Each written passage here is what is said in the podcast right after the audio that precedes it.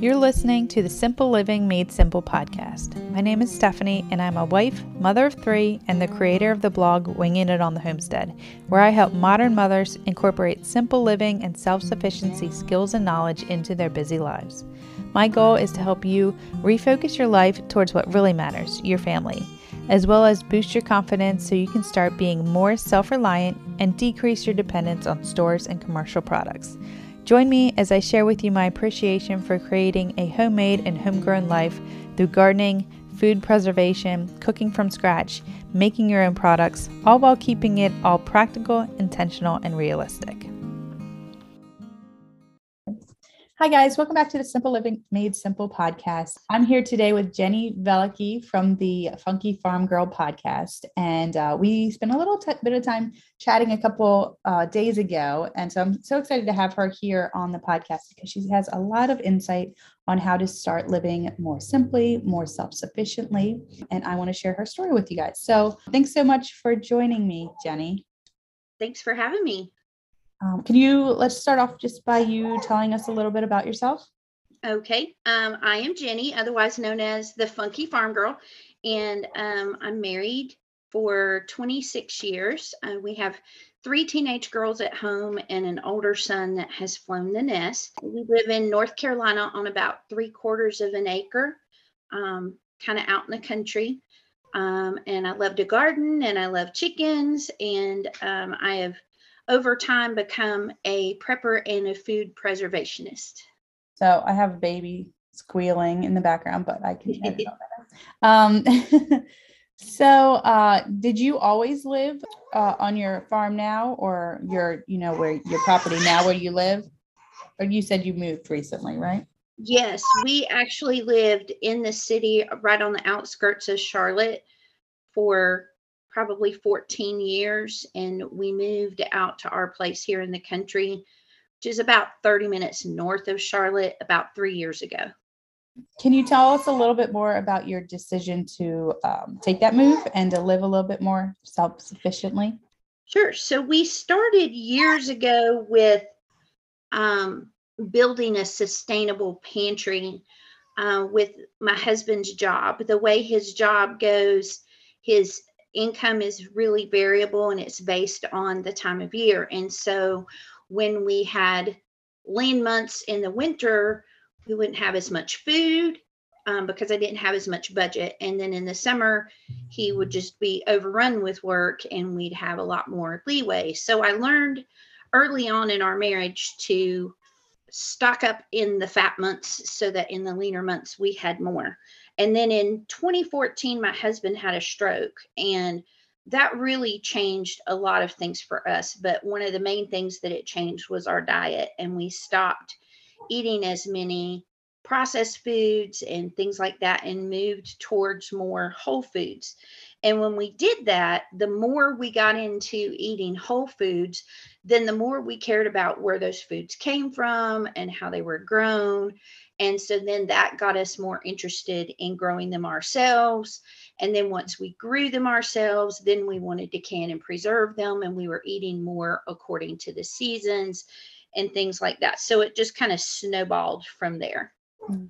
That's really cool. So it wasn't just an overnight thing, obviously. It, it kind of took some time and and uh, continual learning. You'd say, right?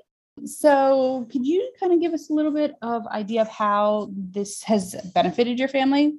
Well, one, it's it's saving us money because we're we're buying when things are at their lowest price and stocking up on that so that we have enough until the next time we know that it'll be on sale or the next time we can we can find it at a lower price so that's been a big benefit um, we also are eating healthier because we're we're paying more attention to um, food's going to go on sale when it's seasonal. And so that's when we're buying more of that. And so staying in that seasonal cycle has really helped us to eat a lot more healthy. And it's really helped our girls especially um, having three teenage girls at home and worrying about all the things that social media is going to tell them about body image and eating and all those kinds of things. For them to be disconnected with the food that they're eating has really given them a healthy viewpoint on eating and eating for health and not worrying about diet culture and things like that because they've they've known the food from the time we planted it until we harvest it and then can it and it's on their plate. And so i feel like they have a much healthier relationship with food and just with um, things in general the the labor that goes into um, for example making bread or baked goods and things like that. I feel like they have a greater appreciation for their food and so they don't have as much of a um, an inappropriate or backwards kind of relationship with food that I think is typical of a lot of teenage girls right now. Yeah, I think so.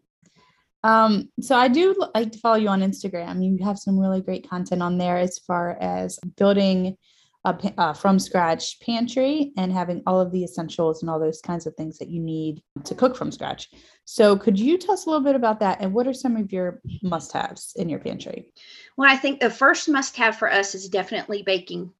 Um, we definitely need to have things to bake with. That was, I believe, where we started way back in the beginning was um, stocking up on flour and sugar and brown sugar and powdered sugar and chocolate chips and things like that. I love to be able to just pull that out and bake with my girls um, at any time. Um, we've used baking for all kinds of things. We've fundraised mission trips for it. Um, we've raised money for them to go to camp and things like that.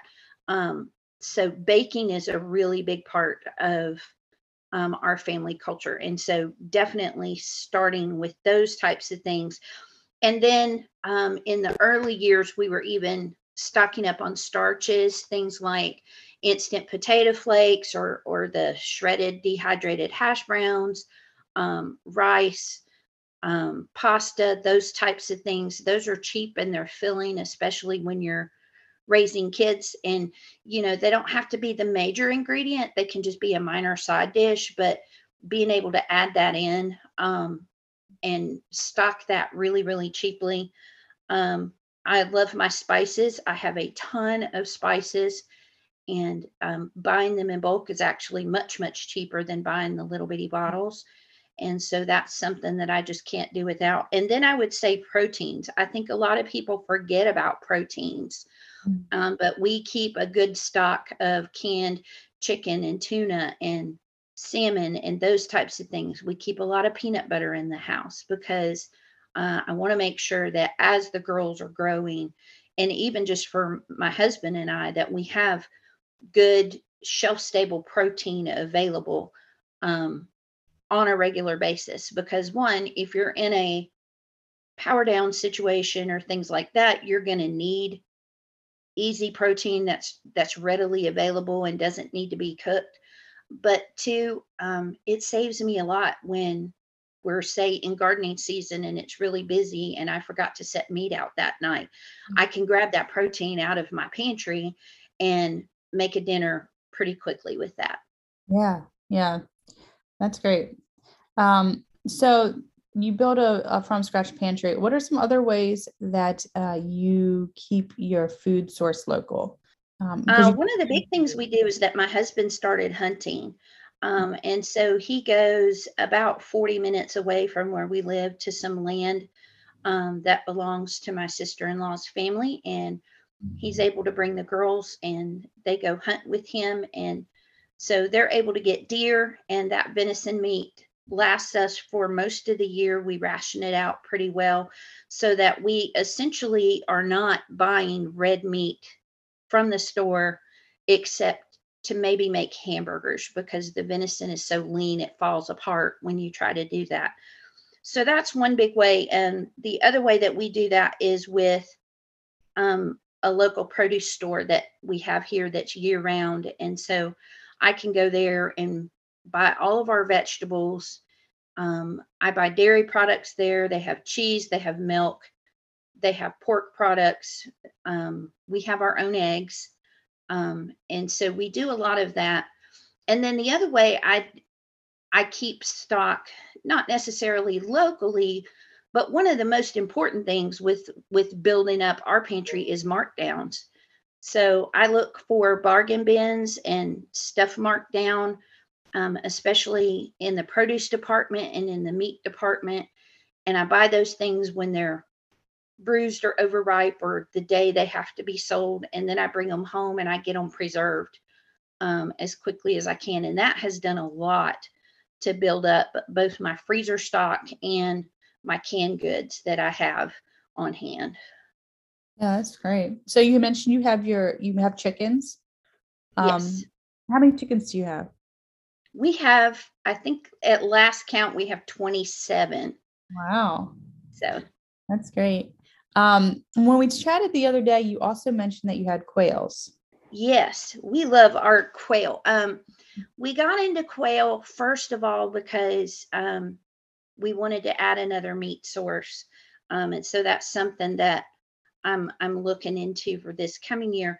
But it's a great alternative that I think a lot of people maybe haven't thought about in terms of being an alternative to chickens, especially if you're in a HOA or I even today on Instagram saw where somebody had a little quail hutch on their balcony in their apartment. So it's it's a really great alternative when you don't have the space or you have the HOA restrictions with chickens. They're small, they're quiet. Um, the males do crow, but it sounds more like a chirp of a wild bird out in your yard. It's Mhm. not an annoying or loud sound at all. Mhm. Um, they're messier, so they require a little bit more cleaning up after, but they also require a whole lot less space and a whole lot less feed. And as long as you keep that male to female ratio the way it needs to be they're they're pretty um, easy to maintain. And then the thing we love about them is that they're they go from birth to maturity in six to eight weeks. So in six to eight weeks you've got eggs coming from them um, they're at an age that you could butcher them if you'd like to or you can take their eggs and incubate them and 21 days later you're starting over Wow, that's really cool. Yeah, I never thought about having quails. Now, do you keep your quails with your chickens or do you separate them? they are in their own little hutch. They like to be kind of close in, closed in and cuddled together and so they they have a smaller shorter space that they stay in we actually have a three tiered hutch right now but we only have quail on the first tier so we're hoping to expand that this year and add more quail and be able to start filling our freezer with some That's really cool. I, I I'll have to look into that because uh, I like our chickens, but I can only have so many. Not just because honestly, I'll be drowning in eggs, which I guess is a good problem to have. Don't really have the space at the moment to add more chickens, so quails um, might be the solution. So thank you for sharing that. So, what uh, are some of your self sufficiency goals for the year? Is there anything new you're hoping to learn or to work on? Well, like I mentioned, I really want to learn how to um, process the quail for meat. Mhm. Um, I've done two of them with my husband's help, um, but they're fairly simple to learn to do. So I'd like to get eggs incubated this year and and just keep that cycle going throughout the summer and the fall to um, put as many quail in the freezer as I can. And I'm also really focusing on in my garden space having fewer varieties and greater production. So Mm. instead of growing 10 different types of tomatoes like I did last year, I want to pick a really good slicer tomato, a really good canning tomato, and my favorite cherry tomato, and that be it. But grow like gobs more of them.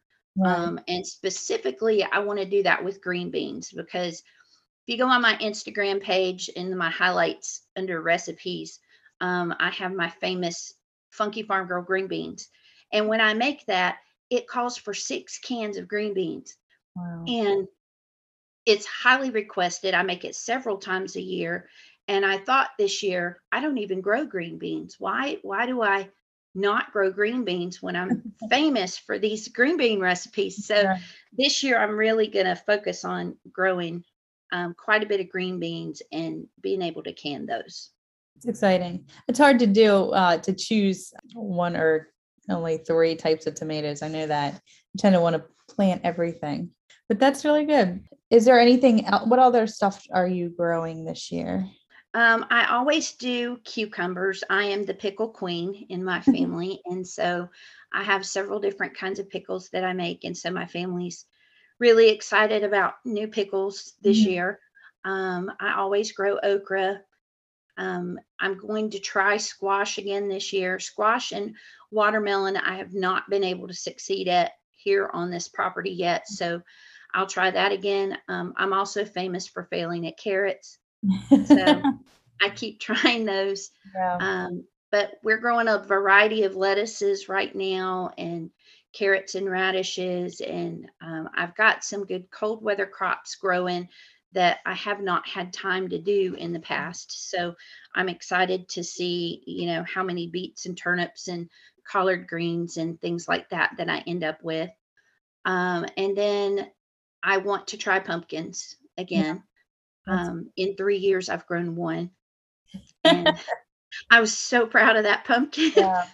uh, that was our first fall here. And it was really the first thing that I grew from seed and took it all the way through to harvesting it and using it in a recipe and composting the rest of it to the chickens and saving the seed and planting those seeds the next year. And so, um, yeah, I really want to repeat that process again. That's cool. Yeah. Well, awesome.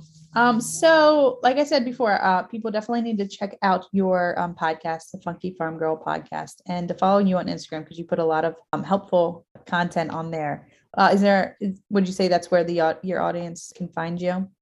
Yes, I am at the Funky Farm Girl on Instagram, and the Funky Farm Girl podcast is on all the typical podcast platforms. Um, you can also find it on YouTube. Mm-hmm. Um, it just gives you the flat logo um, and you can just listen to it in the background. Very nice. Okay. Well, it was really great to have you. Uh, thank you so much. Thanks for having me. Thank you for listening to this episode of the Simple Living Made Simple podcast. If you have not already signed up to grab my free ebook, you can go to www.yourdreamgardenguide.com. This garden guide has everything you need to get started growing your own vegetable garden this year. As always, if you have any questions, want gardening advice, or have topic suggestions for the podcast, please email me at info at wingingitonthehomestead.com.